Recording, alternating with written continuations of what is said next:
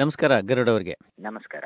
ವಾರದಿಂದ ವಾರಕ್ಕೆ ಮೊದಲನೇದಾಗಿ ಸಂಭ್ರಮಿಸೋ ಕಾಲ ಅಂತ ಕಾಣುತ್ತೆ ಅಲ್ವಾ? ಬೆಂಗಳೂರು ಮೆಟ್ರೋ ಕೊನೆಗೂ ಆರಂಭವಾಯಿತು. ಅಂದರೆ ಆರಂಭ ಆಗಿತ್ತು ಅಂದರೆ ಪೀಸ್ ಪೀಸ್ ಆಗಿ. ಸೊ ಇವಾಗ ಕಂಪ್ಲೀಟ್ ಆಗಿ ಫೇ ಮೊದಲನೇ ಹಂತ ಸಂಪೂರ್ಣವಾಗಿ ಮುಗಿದಿದೆ ಅಂತ ಆಗಿದೆ ಇವಾಗ. ರಾಷ್ಟ್ರಪತಿಗಳು ಬಂದು ಅದನ್ನ ಮುಕ್ತ ಮಾಡಿ ಫೇಸ್ ಒನ್ ಕಂಪ್ಲೀಟ್ ಆಯ್ತು ಅಂತ ಹೇಳಿದ್ದಾರೆ. ಹೌದು. ಇಲ್ಲಿ ಬೆಂಗಳೂರಿನ ಇತ್ತೀಚಿನ ವಾಹನ ದಟ್ಟಣೆ ಹಿನ್ನೆಲೆಯಲ್ಲಿ. ಮೆಟ್ರೋ ವ್ಯವಸ್ಥೆ ಮೆಟ್ರೋ ನೆಟ್ವರ್ಕ್ ಇದೆಯಲ್ಲ ಅದು ಬಲಗೊಳಿಸುವ ಅಗತ್ಯ ಹೆಚ್ಚೇ ಹೆಚ್ಚುತ್ತಾ ಇದೆ. ಇನ್ನೂ ಸಹಿತ ಸೆಕೆಂಡ್ ಎರಡನೇ ಹಂತದಲ್ಲೂ ಸಹಿತ ಅದು ಹೆಚ್ಚಾಗ್ಬೇಕು. ಈಗ ಒಂದನೇ ಹಂತದಲ್ಲಿ ಎರಡು ಲೈನ್ ಗಳನ್ನ ಕನೆಕ್ಟ್ ಮಾಡ್ತಾ ಇರೋದು. ಅಂದ್ರೆ. ಮಾರುಕಟ್ಟೆಗೂ ಮತ್ತೆ ಮೆಜೆಸ್ಟಿಕ್ಗೂ ಆನಂತರ ಹಳೆ ವಿಮಾನ ನಿಲ್ದಾಣ ಮಾರ್ಗವಾಗಿ ಈ ಕಡೆಗಿಂದ ಬರುವಂತದ್ದು, ಮತ್ತೆ ಎನ್ ಜಿ ಎಫ್ ಆ ಭಾಗದಿಂದ ಬರುವಂತ ಒಂದು ನೆಟ್ವರ್ಕ್ ಮತ್ತೆ ಈ ಕಡೆಗೆ ಎಲ್ಚೇನಹಳ್ಳಿ ಹೊರಗಿನ ಮಾರ್ಗ, ಅಂದ್ರೆ ಬನಶಂಕರಿ ಮಾರ್ಗವಾಗಿ ಜಯನಗರ, ಬನಶಂಕರಿ ಆ ತರದ ಮಾರ್ಗವಾಗಿ ಬಂದು ಎಲ್ಚೇನಹಳ್ಳಿವರೆಗೂ ಬರುವಂತದ್ದು ಇದು ಎಲ್ಲವೂ ಒಂದು ರೀತಿಯಲ್ಲಿ ಮಹತ್ವದ ಮಾರ್ಗಗಳು. ಯಾಕಂದ್ರೆ ಬೆಂಗಳೂರಿನ ಕೇಂದ್ರ ಭಾಗಕ್ಕೆ ವಾಹನ ದಟ್ಟಣೆ ಹೆಚ್ಚಿಗೆ ಆಗ್ತಾ ಇದ್ದದ್ದು. ಅದನ್ನ ಬಹಳಷ್ಟು ಪ್ರಮಾಣದಲ್ಲಿ ಕಡಿಮೆ ಮಾಡುವಂತಹ ಒಂದು ಪ್ರಯತ್ನದಲ್ಲಿ ಮೆಟ್ರೋ ಮಹತ್ವದ ಪಾತ್ರ ವಹಿಸತ್ತೆ ಅಂತ ಅನ್ಸುತ್ತೆ. ಯಾಕಂದ್ರೆ ನಿನ್ನೆ ಉದ್ಘಾಟನೆ ಆದ ನಂತರ ಜನರ ಆಸಕ್ತಿ ಇದೆಯಲ್ಲ ಮೆಟ್ರೋ ಬಳಕೆಯ ಬಗ್ಗೆ. ಅದ್ಭುತವಾದಂತ ಒಂದು ಪ್ರತಿಕ್ರಿಯೆ ಸಿಕ್ಕಿದೆ. ಯಾಕಂದ್ರೆ ಅದ್ರ ಬಗ್ಗೆ ಕುತೂಹಲ ಇದೆ. ಯಾವ ರೀತಿಯಲ್ಲಿ ಬಳಕೆ ಆಗತ್ತೆ ಹ್ಮ್. ಇನ್ನೊಂದು ಕಾಯಿನ್ಗಳ ಸೌಲಭ್ಯ ಅಂದ್ರೆ ಒಂದು ಭಾಗದಿಂದ ಇನ್ನೊಂದು ಭಾಗಕ್ಕೆ ಹೋಗುವಾಗ ಪ್ರತ್ಯೇಕ ಕಾಯಿನ್ ಗಳನ್ನ ತಗೊಳ್ಳುವ ಅಗತ್ಯ ಇಲ್ಲ. ಮತ್ತೆ ಅದನ್ನೇ ಬಳಸುವಂತ ಒಂದು ಅನುಕೂಲಕರವಾದಂತ ಒಂದು ವ್ಯವಸ್ಥೆಯನ್ನು ಮಾಡಿಕೊಟ್ಟಿರುವಂತದ್ದು ಇದು. ಮಹತ್ವದ ಬೆಳವಣಿಗೆಯಾಗಿದೆ. ಅಂದ್ರೆ ಇವಾಗ ಬೆಂಗಳೂರು ದಕ್ಷಿಣದಿಂದ ಅಂದ್ರೆ ಯಲ್ಚೇನಹಳ್ಳಿ ಇವಾಗ ಕೊನೆ ಸ್ಟಾಪ್ ಆಗಿದೆ ಅಲ್ವಾ? ಸೊ ಆ ಕೊನೆ ನಿಲ್ದಾಣದಿಂದ ಉತ್ತರಕ್ಕೆ ಅಂದ್ರೆ ಇತ್ಲ ಕಡೆಗೆ ಹೋಗಬೇಕು ಅಂತಂದ್ರೆ ಮಲ್ಲೇಶ್ವರದ ಕಡೆಗೆ ಹೋಗಬೇಕು ಅಂತಂದ್ರೆ ಬಂದು ಮೆಜೆಸ್ಟಿಕ್ಕಲ್ಲಿ ಚೇಂಜ್ ಮಾಡ್ಕೊಂಡು ಅಲ್ಲಿಂದ ಪೀಣ್ಯಾಗ ಹೋಗೋ ಲೈನಲ್ಲಿ ಹೋಗಬೇಕಾಗತ್ತೆ. ಹೌದು ತಾನೆ? ಹೌದು. ಆ ತರ ಹೌದು. ಹಾಂ. ಸೊ ಇತ್ಲ ಕಡೆ ಬೈಯಪ್ಪನಹಳ್ಳಿ ಅಲ್ಲಿ ಅತ್ಲ ಕಡೆಯಿಂದ ಬಂದ್ರೆ ಬಂದು ಅದನ್ನು ಅಷ್ಟೇ. ಜಿ ರೋಡ್ ಮಾರ್ಗವಾಗಿ ಮಾರ್ಗವಾಗಿ ಬಂದು ಸೊ ಅಲ್ಲಿ ಬದಲಾಯಿಸಿಕೊಂಡು ಮೆಜೆಸ್ಟಿಕ್ನಲ್ಲಿ ದಕ್ಷಿಣಕ್ಕೆ ಹೋಗ್ಬೋದು ಆತರ ತರ ಹೌದು ಲಗೇಜ್ ರಹಿತ ಪ್ರಯಾಣಿಕರು ಹೇಳ್ತಾರಲ್ಲ ಮೆಜೆಸ್ಟಿಕ್ನಿಂದ ಪ್ರಯಾಣ ಮಾಡುವಂತವರು ಅವರಿಗೆ ಬಹಳಷ್ಟು ಅನುಕೂಲಕರ ಆಗತ್ತೆ, ನಿಜ. ಮೆಟ್ರೋ ಇವಾಗ ಇದೊಂದು ಮೊದಲನೇ ಹಂತ ಆಯ್ತು. ಇವಾಗ ಎರಡನೇ ಹಂತ ಅಂತ ಹೇಳ್ತಾ ಇದ್ದಾರೆ. ಇದು ಇನ್ನೂ ದೊಡ್ಡದಾಗುತ್ತೆ. ಎಪ್ಪತ್ನಾಲ್ಕು ಕಿಲೋಮೀಟರ್ ದೂರದ್ದು ಎರ- ಎರಡನೇ ಹಂತ ಅಂತ. ಎರಡನೇ ಹಂತದಲ್ಲಿ ಯಾವ ಭಾಗಕ್ಕೆ ಇದಾಗುತ್ತೆ ಇದು? ಅನುಕೂಲ ಆಗುತ್ತೆ. ಒಂದು ಮುಖ್ಯವಾಗಿ ಸಂಪರ್ಕ ಕಲ್ಪಿಸಬೇಕಾಗಿರುವಂತದ್ದು ಈಗ ಕಾರ್ಯ ಪ್ರಗತಿಯಲ್ಲಿ ಇರುವಂತದ್ದು ಎರಡನೇ ಹಂತದ ಭಾಗವಾಗಿ ಕಾರ್ಯ ಪ್ರಗತಿಯಲ್ಲಿ ಇರುವಂತದ್ದು.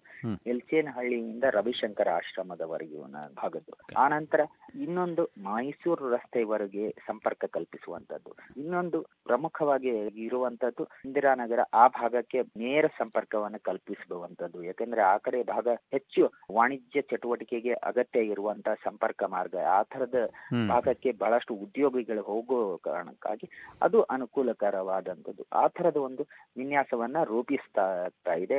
ಏನು ಸಾಯಿಲ್ ಟೆಸ್ಟಿಂಗ್ ಮೂಲ ಹಂತದ ಒಂದು ಪ್ರಯೋಗ ಆರಂಭವಾಗಿದೆ ಕೆಲವು ಭಾಗಗಳಲ್ಲಿ. ಎರಡ್ ಸಾವಿರದ ಇಪ್ಪತ್ತರ ಹೊತ್ತಿಗೆ ಮುಗಿಸ್ತಾರೆ ಅಂತ ಹೇಳ್ತಾ ಇದ್ದಾರೆ. ಅದು ಸಾಧ್ಯನಾ? ಮೊದಲ ಹಂತದ ಆರಂಭದಲ್ಲಿ ನಾವು ಗಮನಿಸಿದ್ರೆ ತುಂಬಾ ಸುದೀರ್ಘವಾಗಿ ನಡೆದಂತ ಮೆಟ್ರೋ ಕಾಮಗಾರಿ ಇದು. ಮೆಟ್ರೋ ಕಾಮಗಾರಿ ಅನ್ನೋದು ಒಂದ್ ರೀತಿಯಲ್ಲಿ ಬೆಂಗಳೂರಿನ ಜನರಿಗೆ ಹಿಂಸೆ ಅನ್ನುವ ರೀತಿಯಲ್ಲಿ ಆಗಿತ್ತು. ಆದ್ರೆ ಈಗ ಅದರ ಅನುಕೂಲ ಬಹಳಷ್ಟು ಆಗ್ತಾ ಇದೆ. ಆದ್ರೆ ಈಗ ಎರಡ್ ಸಾವಿರದ ಇಪ್ಪತ್ತಕ್ಕೆ ಮುಗಿಯತ್ತೆ ಅನ್ನೋದು ಒಂದ್ ರೀತಿಯಲ್ಲಿ ಅನುಮಾನ ಇದ್ರೂ ಸಹಿತ ಮುಗಿಯಬಹುದು ಅನ್ನೋದು. ಯಾಕಂದ್ರೆ ಈ ಹಿಂದಿನ ಅನುಭವದ ಮೂಲಕ ಬೇಗ ಎಲ್ಲವನ್ನು ಕಾರ್ಯರೂಪಕ್ಕೆ ತರುವಂತಹ ಒಂದು ಅನುಕೂಲವಾದಂತ ಪರಿಸ್ಥಿತಿ ಇದೆ ಅಂತಂದು ಬಹುಶಃ ತಜ್ಞರಿಗೂ ಅನಿಸ್ತಾ ಇರಬಹುದು ಹಾರೈಸೋಣ. ಎರಡ್ ಸಾವಿರದ ಇಪ್ಪತ್ತೊತ್ತರಿಗೆ ಅದು ಮುಗಿಯುತ್ತೆ ಅಂತ ಅನ್ಬಿಟ್ಟು ಆಮೇಲೆ ಬೇಕಾದ್ರೆ ಅಲ್ಲಿಂದ ಅಂತಾರಾಷ್ಟ್ರೀಯ ವಿಮಾನ ನಿಲ್ದಾಣಕ್ಕೆ ಇನ್ನೊಂದು ಲೈನ್ ಹಾಕೋದು ಬೇರೆ ಪ್ರಾಜೆಕ್ಟ್ ಆಗುತ್ತೆ ಅದು. ಅದ್ರ ಬಗ್ಗೆ ಮಾತಾಡೋದು. ಅಂತಾರಾಷ್ಟ್ರೀಯ ಅಂತಾರಾಷ್ಟ್ರೀಯ ವಿಮಾನ ನಿಲ್ದಾಣಕ್ಕೆ ಬೆಳೆಸ್ತಾ ಇರುವಂತದ್ದು ಅದು ಪ್ರತ್ಯೇಕ ಮಾರ್ಗವೇ ಅದು. ಅದಕ್ಕೂ ಬೇರೆ ಮಾರ್ಗಗಳಿಗೂ ಸಂಬಂಧ ಇಲ್ಲ. ಅದು ಪ್ರತ್ಯೇಕವಾದಂತ ಯೋಜನೆ ಆಗುತ್ತೆ ಅದು ನೋಡೋಣ ಅದು ಯಾವಾಗ ಆಗುತ್ತೆ ಅಂತ. ಮತ್ತೆ ಈ ಮಧ್ಯೆ ಇದು ಜುಲೈ ಹದಿನೇಳರಂದು ಅಧ್ಯಕ್ಷ ಚುನಾವಣೆ ಅಂತ ಹೇಳಾಗೋಗಿದೆ ಘೋಷಿಸಿ ಆಗಿದೆ ಇನ್ನ ತಿಂಗಳಿಗೂ ಕಡಿಮೆ ಕಾಲ ಅವಧಿ ಇದೆ. ಆದ್ರೂ ಯಾವ ಪಕ್ಷವು ಮುಖ್ಯವಾಗಿ ಸರ್ಕಾರ ಅದಕ್ಕೆ ವಿರೋಧ ಪಕ್ಷ. ಎರಡು ಅಭ್ಯರ್ಥಿಗಳಿರ್ತಾರೆ ಸಾಮಾನ್ಯವಾಗಿ ಅಲ್ವೇ. ಯಾರು ಎರಡು ಕಡೆ ಎರಡು ಪಕ್ಷದವರು ಕೂಡ ಏನು ಯಾವ ಅಭ್ಯರ್ಥಿ ಅಂತ ಇನ್ನೂ ಘೋಷಿಸಿಲ್ಲ. ಇನ್ನು ಏನು ಮೀನಾಮಿಷ ಎಣಿಸ್ತಾ ಇದ್ದಾರೋ ಅಥವಾ ಒಂದು ಅಥವಾ ಬೇಕು ಅಂತಲೇ ಇದು ಉದ್ದೇಶಪೂರಿತವಾಗಿ ನಿಧಾನವಾಗಿ ಬಯಲು ಮಾಡೋದು ಅಂತಲ ಅಲ್ಲ ಇಲ್ಲಿ ಮುಖ್ಯವಾಗಿ ಅವಿರೋಧವಾಗಿ ಅಂತಂದ್ರೆ ಎಲ್ಲ ಸರ್ವಸಮ್ಮತ ಅಭ್ಯರ್ಥಿಯನ್ನ ಒಬ್ಬರನ್ನೇ ಆಯ್ಕೆ ಮಾಡುವುದು ಹೆಚ್ಚು ಸೂಕ್ತ ಅಂತ ಅನ್ಸುತ್ತೆ. ಯಾಕಂದ್ರೆ ರಾಷ್ಟ್ರಪತಿ ಅನ್ನೋ ಒಂದು ಆ ಒಂದು ಗುರುತರವಾದಂತ ಒಂದು ಗೌರವಯುತವಾದಂತ ಸ್ಥಾನಕ್ಕೆ ಆ ತರದ ಒಂದು ಯಾವುದೇ ವಿರೋಧವಿಲ್ಲದೆ ಮತದಾನದ ಅಗತ್ಯ ಇಲ್ಲದೆ ಒಂದು ಆಯ್ಕೆ ಸಾಧ್ಯ ಆಗಬೇಕು ಅನ್ನೋದು ನಿರೀಕ್ಷೆ. ಆ ಕಾರಣಕ್ಕಾಗಿ ಎನ್ ಡಿ ಎ ಮತ್ತು ಬಿಜೆಪಿ ಅಂದ್ರೆ ಎನ್ ಡಿ ಎ ಪ್ರಮುಖ ಪಕ್ಷವಾಗಿರುವಂತಹ ಬಿಜೆಪಿ ಎಲ್ಲರ ಮನವೊಲಿಸುವಂತ ಪ್ರಯತ್ನ ಮಾಡ್ತಾ ಇದೆ. ಒಂದು ಕಡೆಗೆ ಸೋನಿಯಾ ಗಾಂಧಿ ಅವರನ್ನ ಭೇಟಿಯಾಗಿ, ಅಮಿತ್ ಶಾ ಅವರು ಭೇಟಿಯಾಗಿ ಚರ್ಚೆ ಮಾಡಿದ್ದಾರೆ. ಆದ್ರೂ ಸಹಿತ ಒಂದು ಕಡೆಗೆ ಕಾಂಗ್ರೆಸ್ ತನ್ನ ಅಭ್ಯರ್ಥಿ ಯಾರು ಅನ್ನುವುದನ್ನ ಪ್ರಕಟಿಸಲಿಲ್ಲ.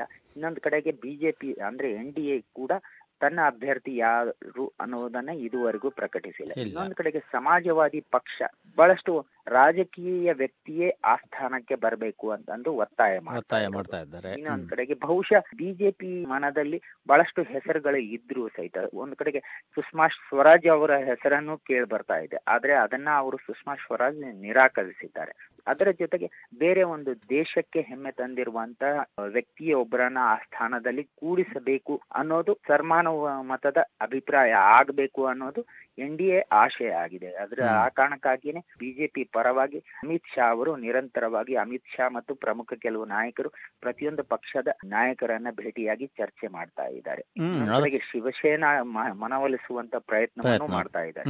ಅಂದ್ರೆ ಎನ್ ಡಿ ಎ ಆಯ್ಕೆ ಮಾಡುವಂತ ಅಭ್ಯರ್ಥಿಯನ್ನೇ ಅವರು ಬೆಂಬಲಿಸಬೇಕು ಅಂತಂದು ಆದ್ರೆ ಇದರಲ್ಲಿ ಇವಾಗ ಬಿಜೆಪಿಯವರ ಪ್ರಕಾರ ಅವ್ರು ಹೇಳಿದ್ದ ಅಭ್ಯರ್ಥಿಯನ್ನೇ ಬಾಕಿಯವರೆಲ್ಲರೂ ಒಪ್ಕೋಬೇಕು ಅನ್ನೋ ಒಂದು ಮನೋಭಾವ ಅಥವಾ ಇವಾಗ ಕಾಂಗ್ರೆಸ್ನವರಾಗ್ಲಿ ವಿರೋಧ ಪಕ್ಷ ಸೂಚಿಸುವಂತ ಒಂದು ವ್ಯಕ್ತಿಯನ್ನೇ ಸರ್ವಾನುಮತದಿಂದ ಆಯ್ಕೆ ಮಾಡುವಂತ ಒಂದು ಸಂಭವ ಇದೆಯೇ? ಇಲ್ಲಿ ಮುಖ್ಯವಾಗಿ ಯಾವ ವ್ಯಕ್ತಿಯನ್ನ ಆಯ್ಕೆ ಮಾಡ್ತಾರೆ ಅನ್ನೋದು ಮುಖ್ಯವಾಗುತ್ತೆ. ಮುಖ್ಯವಾಗುತ್ತೆ ನಿಜ. ಯಾವ ವ್ಯಕ್ತಿ ಯಾಕಂದ್ರೆ ನಾವು ಹಿಂದೆ ನೋಡಿದ್ವಿ ಅಬ್ದುಲ್ ಕಲಾಂ ಅವರನ್ನ ಆಯ್ಕೆ ಮಾಡಿದ ಸಂದರ್ಭದಲ್ಲಿ ಆ ತರದ ಯಾವುದೋ ವಿರೋಧ ಬಂದಿರಲಿಲ್ಲ. ಆ ತರದ ಒಂದು ಎಲ್ಲರೂ ಸರ್ವಾನುಮತದಿಂದ ಅದನ್ನ ಒಪ್ಕೊಂಡಿರುವಂತದ್ದು ಆ ತರದ ಒಂದು ಘನ ವ್ಯಕ್ತಿತ್ವದ ವ್ಯಕ್ತಿಯನ್ನ ಆಯ್ಕೆ ಮಾಡುವಂತಹ ಒಂದು ಪ್ರಯತ್ನ ಆಗಿದೆ ಈಗ. ಆಗಬೇಕು ಅನ್ನೋದು ಸಹಿತ ಒಂದು ಬಹು ನಿರೀಕ್ಷಿತ ಆಶಯ ನೋಡೋಣ. ಇನ್ನು ಎಷ್ಟೇ ಆದ್ರೂ ಇನ್ನೊಂದು ಒಂದು ವಾರ ಎರಡು ವಾರದಲ್ಲಿ ಅದ್ರ ಗೊತ್ತಾಗ್ಬೇಕಲ್ಲ. ಚುನಾವಣೆ ಜುಲೈ ಇಪ್ಪತ್ತರ ಜುಲೈ ಇಪ್ಪತ್ತರ ಹೊತ್ತಿಗೆ ಮತದಾನ ನಡೆದು ಆ ನಿರ್ಧಾರ ಆಗತ್ತೆ ಅಂತಂದ್ರೆ ಅಲ್ಲಿವರೆಗೆ ನಿರ್ಧಾರ ಆಗತ್ತೆ. ಈಗ ಇರುವ ಲೆಕ್ಕಾಚಾರದ ಪ್ರಕಾರ ಎನ್ ಡಿ ಎಗೂ ಸಹಿತ ಅಗತ್ಯ ಇದೆ ಮತಗಳ ಅಗತ್ಯ ಇದೆ. ಅಂದ್ರೆ ತಾನು ಆಯ್ಕೆ ಮಾಡಿರುವಂತ ಅಭ್ಯರ್ಥಿಯನ್ನ ಗೆಲ್ಲಿಸುವಂತ ಪ್ರಯತ್ನದಲ್ಲಿ ಇನ್ನೊಂದ್ ಕಡೆಗೆ ಪಿ ಎ ಮತ್ತು ಅದರ ವಿರೋಧ ಪಕ್ಷಗಳು ಒಂದೇ ಕಡೆಗೆ ನಿಂತ್ರೆ ಅದಕ್ಕೂ ಸಹಿತ ಅಗತ್ಯ ಇದೆ ಅಂತಂದು ಹೇಳ್ಬಹುದು ಸರಿ ನೋಡೋಣ ಹಾಗಾದ್ರೆ. ಆಮೇಲೆ ಒಂದು ಕುತೂಹಲಕಾರಿಯಾದಂಥ ಘಟನೆ. ಅಂದರೆ ಇದು ಕಾಸರಗೋಡಿನ ಮುನ್ಸಿಪಾಲ್ಟಿ ವ್ಯಾಪ್ತಿಯಲ್ಲಿ ಇರುವಂಥ ಒಂದು ಪ್ರದೇಶ, ಒಂದು ಕ್ಷೇತ್ರ ಏನು? ತುರುತಿ ಅಂತ ಹೆಸರು. ಅಲ್ಲಿ ಒಂದು ರಸ್ತೆಗೆ ಇತ್ತೀಚೆಗೆ ಗಾಜಾ ಅಂತ ನಾಮಕರಣ ಮಾಡಿದ್ದಾರೆ. ಅದು ಬಹಳ ಗಮನ ಸೆಳೀತಾ ಇದೆ. ಯಾಕೆ ಅಂತಂದ್ರೆ ಗಾಜಾ ಅನ್ನೋದು ಎಲ್ರಿಗೂ ತಿಳಿದಂತೆ ಪ್ಯಾಲೆಸ್ಟೈನ್, ಗಾಜಾ ಸ್ಟ್ರಿಪ್ ಅಂತ ಹೇಳ್ತಾ ಇದಾರಲ್ಲ ಇಸ್ರೇಲ್ಗೂ ಮತ್ತೆ ಪ್ಯಾಲೆಸ್ಟೈನ್ ನಡುವೆ ಅಂದ್ರೆ ಅದನ್ನ ಗಾಜಾ ಪಟ್ಟಿ ಅಂತ ಗಾಜಾ ಪಟ್ಟಿ ಅಂತ ಹೇಳ್ತಾರಲ್ಲ ಅದು. ಅದು ಸಾಮಾನ್ಯವಾಗಿ ಅದನ್ನ ಯಾವ ತರ ಗುರುತಿಸ್ತಾರೆ ಅಂತಂದ್ರೆ ಉಗ್ರಗಾಮಿ ಇಸ್ಲಾಂ ಜನ ಗುರುತಿಸ್ತಾರೆ ಅಲ್ವೇ? ಹೌದೌದು. ಅಂದ್ರೆ ಮುಸ್ಲಿಂ ರಾಷ್ಟ್ರಗಳ ಪ್ರಬಲ ಪ್ರಭಾವ ಇರುವಂತ ಭಾಗ ಭಾಗ ಅದು. ಸೊ ಆದ್ರೆ ಅದು ಒಳ್ಳೆ ಪ್ರಕಾಶದಲ್ಲಿ ನೋಡೋದಿಲ್ಲ ಅದನ್ನ. ಇದಕ್ಕೆ ಗಾಜಾ ಅಂತ ಹೆಸರಿಡೋದಕ್ಕೆ ಏನು ಕಾರಣ ಅಂತ ಎಲ್ರಿಗೂ ಒಂಥರ ಸೋಜಿಗವಾಗಿದೆ. ಬಹುಶಃ ಅದಕ್ಕೊಂದು ಹಿನ್ನೆಲೆನೂ ಇದೆ. ಹೌದೇ? ಹೌದೌದು. ಖಂಡಿತವಾಗಿ ಇತ್ತೀಚೆಗೆ ಏನು ನಾವು ಮಂಗಳೂರು ಅಂದ್ರೆ ಆ ಭಾಗದಲ್ಲಿ ನಾವು ಬಹಳಷ್ಟು ಚಟುವಟಿಕೆಗಳನ್ನು ಗಮನಿಸ್ತಾ ಇದ್ದೀವಿ. ಅವು ಎಲ್ಲವೂ ಒಂದ್ ಕಡೆಗೆ ಧರ್ಮ ಆಧಾರಿತವಾದಂತ ಚಟುವಟಿಕೆಗಳಾಗಿವೆ. ಅದು ಒಂದ್ ರೀತಿಯಲ್ಲಿ ಆಕ್ಷೇಪ ಆದಂತದ್ದು. ಒಂದ್ ಕಡೆಗೆ ಒಂದು ಧರ್ಮದವರು ಒಂದು ವ್ಯವಸ್ಥೆಯನ್ನ ಬಲಪಡಿಸುವುದಕ್ಕೆ ಪ್ರಯತ್ನ ಮಾಡ್ತಾರೆ. ಇನ್ನೊಂದು ಧರ್ಮದವರು ಇನ್ನೊಂದು ವ್ಯವಸ್ಥೆಯನ್ನ ಬಲಪಡಿಸುವುದಕ್ಕೆ ಪ್ರಯತ್ನ ಮಾಡ್ತಾರೆ. ಈ ಕಾರಣಕ್ಕಾಗಿ ಬಹಳಷ್ಟು ಸಂಘರ್ಷಗಳು ನಡೀತಾ ಇದ್ದಾವೆ ಅದಕ್ಕೆ ನಾವು ಇತ್ತೀಚಿನ ಕಲ್ಲಡ್ಕ ಪ್ರಕರಣವನ್ನ ನಾವು ಗಮನಿಸಬಹುದು ಆದ್ರೆ ಈ ಒಂದು ಗಾಜಾ ಅನ್ನೋ ಒಂದು ಹೆಸರನ್ನ ಇಟ್ಟಿರೋದು ಎಷ್ಟರ ಮಟ್ಟಿಗೆ ಒಂದ್ ಕಡೆಗೆ ಗಾಜಾ ಪಟ್ಟಿ ಅನ್ನೋ ಖ್ಯಾತ ಜನಪ್ರಿಯವಾದಂತ ಒಂದು ಹೆಸರು ಇದೆಯಲ್ಲ? ಅದು ಒಂದ್ ರೀತಿಯಲ್ಲಿ ಪ್ರಭಾವಿಯಾದಂತ ವಲಯ ಅದು. ಅದು ಮುಸ್ಲಿಂ ರಾಷ್ಟ್ರಗಳ ಒಂದು ಪ್ರಭಾವಯುತವಾದಂತ ವಲಯ ಆಗಿದ್ರು ಸಹಿತ ಅಲ್ಲಿ ಆ ಒಂದು ವ್ಯಾಪಾರಿ ಮಾರ್ಗವಾಗಿ ಅದನ್ನ ಬಹಳಷ್ಟು ಸಾಕಷ್ಟು ಬಳಕೆ ಆಗಿರುವಂತದ್ದು. ಅದನ್ನು ನಾವು ಗಮನಿಸಬೇಕಾಗತ್ತೆ. ಆದ್ರೆ ಇಲ್ಲಿ ಆ ತರದ ಒಂದು ಧರ್ಮ ರಾಜಕೀಯ ಏನಾದ್ರೂ ಅದರ ಹಿನ್ನೆಲೆಯಲ್ಲಿ ಇದ್ರೆ ಅದು ಬಹಳಷ್ಟು ಆಕ್ಷೇಪಾರ್ಹ. ಆ ಕಾರಣಕ್ಕಾಗಿಯೇನೆ ಕೆಲವು ಸಂದರ್ಭಗಳಲ್ಲಿ ಕೆಲವು ಸಾಮಾಜಿಕ ಜಾಲತಾಣಗಳಲ್ಲಿ ಅದರ ಬಗ್ಗೆ ಆಕ್ಷೇಪಾರ್ಹವಾದಂತ ಅಭಿಪ್ರಾಯಗಳು ಬಂದದ್ದು ಇದೆ. ಇವಾಗ ಅದು ಭಾರತೀಯ ಬೇಹುಗಾರಿಕೆ ಸಂಸ್ಥೆಯ ಗಮನ ಸೆಳೆದಿದೆ ಅಲ್ವೇ? ಈ ತರ ಹೌದೌದು. ಯಾಕಂದ್ರೆ ಈ ಭಾಗದಲ್ಲಿ ಆಗ್ತಾ ಇರುವಂತ ಚಟುವಟಿಕೆಗಳ ಬಗ್ಗೆ ನಿರಂತರವಾಗಿ ಚರ್ಚೆ ನಡೆಯುತ್ತೆ. ಯಾಕಂದ್ರೆ ಚಿರ ಇಲಾಖೆ ನಿರಂತರವಾಗಿ ಆ ಭಾಗದಲ್ಲಿ ಮುಸ್ಲಿಂ ಯುವಕರ ಚಟುವಟಿಕೆ ಬಗ್ಗೆ ಗಮನ ಇಡ್ತಾ ಇದೆ. ಇತ್ತೀಚಿನ ಶಫಿ ಅರ್ಮಾರ್ ಪ್ರಕರಣವನ್ನು ಗಮನಿಸಿದ್ರೆ ಅವನು ಜಾಗತಿಕ ಭಯೋತ್ಪಾದಕ ಪಟ್ಟಿ ಹೊತ್ತಿದ್ದಂತವನು ಅಂತ ಅನ್ನೋದು. ಈ. ತರದ ಎಲ್ಲಾ ಘಟನಾವಳಿಗಳನ್ನ ನಾವು ಗಮನಿಸ್ತಾ ಹೋದ್ರೆ ಎಲ್ಲ ಒಂದ್ ಕಡೆಗೆ ಆ ಭಾಗದಲ್ಲಿ ಒಂದ್ ಕಡೆಗೆ ಒಂದು ಧರ್ಮ ಇನ್ನೊಂದು ಧರ್ಮದ ಪರ ವಿರೋಧ ನಿರಂತರವಾಗಿ ಚರ್ಚೆ ಜೊತೆಗೆ ಭಯೋತ್ಪಾದಕರನ್ನ ಸೃಷ್ಟಿ ಮಾಡಿ ಯುವಕರನ್ನ ಸೃಷ್ಟಿ ಮಾಡಿ ಅಲ್ಲಿಗೆ ಕಳಿಸ್ತಾ ಇರುವಂತ ಘಟನಾವಳಿಗಳು ನಡೀತಾ ಇವೆ ಅನ್ನುವ ಒಂದು ಅನುಮಾನವೂ ಬಲವಾಗಿದೆ. ಇದೇ ವಿಷಯದ ಬಗ್ಗೆ ಮಾತಾಡ್ತಾ ಹೋದ್ರೆ ಅಂದ್ರೆ ನಾವು ರಾಡಿಕಲ್ ಇಸ್ಲಾಮೈಸೇಷನ್ ಅದ್ರ ಬಗ್ಗೆ ಮಾತಾಡ್ತಾ ಹೋದ್ರೆ ಸಾವಿರದ ಒಂಬೈನೂರ ತೊಂಬತ್ ಮೂರರ ಮುಂಬೈ ಸರಣಿ ಸ್ಫೋಟದ ಮುಖ್ಯ ಅಪರಾಧಿ ಒಬ್ಬ ಮುಖ್ಯ ಅಪರಾಧಿ ಅನ್ನೋದಕ್ಕಿಂತ ಪ್ರಮುಖವಾದಂತ ಒಬ್ಬ ಅಪರಾಧಿ ಅಂತಂದ್ರೆ ಅಬು ಸಲೇಂ. ಅಲ್ವೇ? ಅಬು ಸಲೇಂ ಒಂದು ಕಾಲಕ್ಕೆ. ದಾವೂದ್ ಇಬ್ರಾಹಿಂ ಭಂಟನಾಗಿದ್ದವನಲ್ವೇ? ನ- ದಾವೀದ್ ಇಬ್ರಾಹಿಂ ಜೊತೆಗೆ ಗುಂಪಿನಲ್ಲಿ ಕಾಣಿಸಿಕೊಂಡಿರುವ ಕಾಣಿಸ್ಕೊಂಡಿರೋ. ಆನಂತರ ಅದರಿಂದ ಹೊರಗೆ ಹೋಗಿ ಕೊಲ್ಲಿ ರಾಷ್ಟ್ರಗಳಲ್ಲಿ ನೆಲೆ ನಿಂತವು ಟಾಡಾ ನ್ಯಾಯಾಲಯ ಏನು ಎರಡು ಹಂತದಲ್ಲಿ ತೀರ್ಪನ್ನ ಪ್ರಕಟಿಸುತ್ತಾ ಬಂದಿತ್ತು ಮೊದಲ ಹಂತದಲ್ಲಿ ತೀರ್ಪಿನ ನಂತರ ಎರಡನೇ ಹಂತದ ತೀರ್ಪು ಪ್ರಕಟ ಆಗಿದೆ. ಈಗ ಅಬು ಸಲೆಂ ಮತ್ತು ದೂಸಾ ಸೇರಿದಂತೆ ಆರು ಮಂದಿಯನ್ನ ತಪ್ಪಿತಸ್ಥರು ಅಂತಂದು ಪ್ರಕಟಿಸಲಾಗಿದೆ. ಪ್ರಕಟಿಸಲಾಗಿದೆ. ಅದರಲ್ಲೂ ಮುಖ್ಯವಾಗಿ ಅಬು ಸಲಂಗೆ ಶಿಕ್ಷೆಯ ಪ್ರಮಾಣ ಏನಾಗಬೇಕು ಅನ್ನೋದು ಒಂದ್ ರೀತಿಯಲ್ಲಿ ಕುತೂಹಲಕಾರಿಯಾಗಿದೆ. ಯಾಕಂದ್ರೆ ಅದ್ರ ಬಗ್ಗೆ ಇನ್ನು ಇವತ್ತು ತೀರ್ಮಾನ ಬರಬೇಕಾಗಿದೆ. ಈ ಮುಂಬೈ ಬಾಂಬ್ ಬ್ಲಾಸ್ಟ್ ಪ್ರಕರಣದಲ್ಲಿ ಇನ್ನೂರ ಐವತ್ತೇಳು ಜನ ಸಾವನ್ನಪ್ಪಿದ್ರು. ಮತ್ತೆ ಬಹಳಷ್ಟು ಜನರು ಗಾಯಗೊಂಡಿದ್ರು ಆ ತರದ ಒಂದು ಗಂಭೀರವಾದ ಪ್ರಕರಣದಲ್ಲಿ ಪ್ರಮುಖ ಆರೋಪಿಗಳು ಅಂತ ನಾವು ಹೇಳ್ಬಹುದು. ಅವರು ಸಹಿತ ಈಗ ವಿದೇಶ ಪಾಕಿಸ್ತಾನ ಮತ್ತು ಕೊಲ್ಲಿ ರಾಷ್ಟ್ರದಲ್ಲಿ ಆಶ್ರಯ ಪಡೆದಿದ್ದಾರೆ. ಮುಖ್ಯವಾಗಿ ದಾವೂದ್ ಇಬ್ರಾಹಿಂ ಮತ್ತೆ Ibrahim Mushtaq Razak Nadeen Memon alias Tiger Tiger Memon ಅಂತಂದು ಹೇಳ್ತೀವಿ. ಇವರು ಸಹಿತ ಅಲ್ಲಿ ಆಶ್ರಯ ಪಡೆದಿದ್ದಾರೆ. ಅವರನ್ನ ರೆಡ್ ಕಾರ್ನರ್ ನೋಟಿಸ್ ಹೊರಡಿಸಲಾಗಿದೆ ಅವರ ವಿರುದ್ಧ ಸಹಿತ ಈಗ. ಅಬು ಸಲೆಂ ಪ್ರಕರಣದಲ್ಲೂ ಸಹಿತ ಇದೇ ತರದ ನಿರೀಕ್ಷೆ ಇತ್ತು. ಯಾಕಂದ್ರೆ ಎಲ್ಲೋ ಅಬು ಸಲೀಂ ಭಾರತಕ್ಕೆ ಮರಳಿ ತರೋದಕ್ಕೆ ಸಾಧ್ಯವೇ ಆಗಲ್ಲ ಅನ್ನೋ ಒಂದು ಅನುಮಾನ ಇತ್ತು. ಆದ್ರೆ ಅಬು ಸಲೇಂನನ್ನ ತಂದಾಯಿತು. ಆನಂತರ ಇದೇ ಪ್ರಕರಣದಲ್ಲಿ ಪ್ರಮುಖ ಆರೋಪಿಗಳ ಪಟ್ಟಿಯಲ್ಲಿದ್ದಂತ ಯಾಕೂಬ್ ಮಮ್- ಮೆಮನ್ಗೆ ಗಲ್ಲು ಶಿಕ್ಷೆಯೂ ಆಯ್ತು. ಆದ್ರಿಂದ ಇದು ಒಂದು ರೀತಿಯಲ್ಲಿ ಸಂತಸಕರವಾದಂತ ಒಂದು ಬೆಳವಣಿಗೆ. ನ್ಯಾಯ ಅನ್ನೋದು ನಿಧಾನ ಆಗ್ಬೋದು ಆದ್ರೆ ದೊರಕದೇ ಇರಲ್ಲ ಅಂತ ಹೇಳ್ತಾರೆ. But delayed. Justice is injustice ಅಂತಲೇ ಹೇಳೋದು. ಸೊ ಅಲ್ಲಿಂದ ಇದಕ್ಕೆ ಬಂದರೆ ಉತ್ತರ ಪ್ರ- ಉತ್ತರ ಪ್ರದೇಶಕ್ಕೆ ಬರೋಣ. ಅಲ್ಲಿ ಇದ್ದಂತಹ ಮಾಜಿ ಮಂತ್ರಿ ಇರುವಂತಹ ಮಾಜಿ ಮಂತ್ರಿ ಗಾಯತ್ರಿ ಪ್ರಜಾಪತಿ ಇವರು ಈ ಎಸ್ ಪಿ ಅಂದರೆ ಸಮಾಜವಾದಿ ಪಕ್ಷ. ಸಮಾಜವಾದಿ ಪಕ್ಷದ ಸರ್ಕಾರದಲ್ಲಿ ಅವರು ಸಚಿವರಾಗಿದ್ದಂಥವರು ಅವರಿಗೆ ಅವರ ಮೇಲೆ ಅತ್ಯಾಚಾರದ ಆಪಾದನೆ ಇದೆ. ಆ ಥರ ಇದ್ದು ಕೂಡ ಅವರಿಗೆ ಜಾಮೀನು ಸಿಕ್ಕಿದೆ. ಸೊ ಇದನ್ನ ಸುಪ್ರೀಂ ಕೋರ್ಟ್ ಬಹಳ ಗಮನಿಸಿ ಒಂದು ಪ್ರಶ್ನೆಯನ್ನು ಕೇಳ್ತಾ ಇದೆ ಇದು ಹೆಂಗ್ ಸಾಧ್ಯ ಆಯಿತು ಅಂತ. ಅದು ತನಿಖೆಯನ್ನು ನಡೆಸಿ ಗೊತ್ತಾಗಿದೆ ಇದರಲ್ಲಿ ಲಂಚವನ್ನ ಕೊಟ್ಟು ನ್ಯಾಯಾಧೀಶರುಗಳಿಗೆ ಆತರ ತರ ಒಂದು ಆದೇಶವನ್ನ ಪಡ್ಕೊಂಡಿದ್ದಾರೆ ಅಂತ. ಸೊ ಇಲ್ಲಿ ಹತ್ತು ಕೋಟಿ ರೂಪಾಯಿ ಲಂಚ ಕೊಡಲಾಗಿದೆ ಅಂತ. ಇಲ್ಲಿ ಬಹಳಷ್ಟು ಜನರು ಇನ್ವಾಲ್ವ್ ಆಗಿದ್ದಾರೆ. ಅಂದ್ರೆ ಇಬ್ಬರು ವಕೀಲರು ಮತ್ತೆ ಮೂರು ಜನ ವಕೀಲರು. ಮೂರು ಜನ ವಕೀಲರು ಆ ನಂತರ ಒಬ್ಬ ಜಿಲ್ಲಾ. ನ್ಯಾಯಾಧೀಶರು ಅವರು ಸಹಿತ ಇನ್ವಾಲ್ವ್ ಆಗಿದ್ದಾರೆ ಅನ್ನೋ ಒಂದು ತನಿಖಾ ವರದಿ ಹೇಳ್ತಾ ಇರೋದು. ಆದ್ರೆ ಅವರು ನಿವೃತ್ತಿಯ ಅಂಚಿನಲ್ಲಿ ಇದ್ದ ಸಂದರ್ಭದಲ್ಲಿ ಈತ ಅವರನ್ನ ವರ್ಗಾವಣೆ ಮಾಡಿ ಆ ತರದ ಒಂದು ತೀರ್ಪನ್ನ ಕೊಡಿಸೋದಕ್ಕೆ ಕಾರಣ ಆಗಿದೆ ಅನ್ನೋದು ಸಹಿತ ಅನುಮಾನಾಸ್ಪದವಾದಂತದ್ದು ಅದು ಬಹಳಷ್ಟು ಗಮನ ಸೆಳೆಯುತ್ತೆ. ಒಂದು ಕಡೆಗೆ ನ್ಯಾಯ ವ್ಯವಸ್ಥೆಯನ್ನ ಪ್ರಶ್ನೆ ಮಾಡುವ ಜೊತೆಗೆ ಇನ್ನೊಂದು ಕಡೆಗೆ ರಾಜಕೀಯವಾಗಿ ಯಾವ ರೀತಿಯಲ್ಲಿ ನ್ಯಾಯ ವ್ಯವಸ್ಥೆಯ ಮೇಲೆ ರಾಜಕೀಯವಾಗಿ ಪ್ರಭಾವ ಬೀರುವಂತ ಮತ್ತು ಧನಬಲದಿಂದ ಪ್ರಭಾವ ಬೀರುವಂತ ಪ್ರಯತ್ನಗಳ ನಡೀತಾ ಇವೆ ದೇಶದಲ್ಲಿ.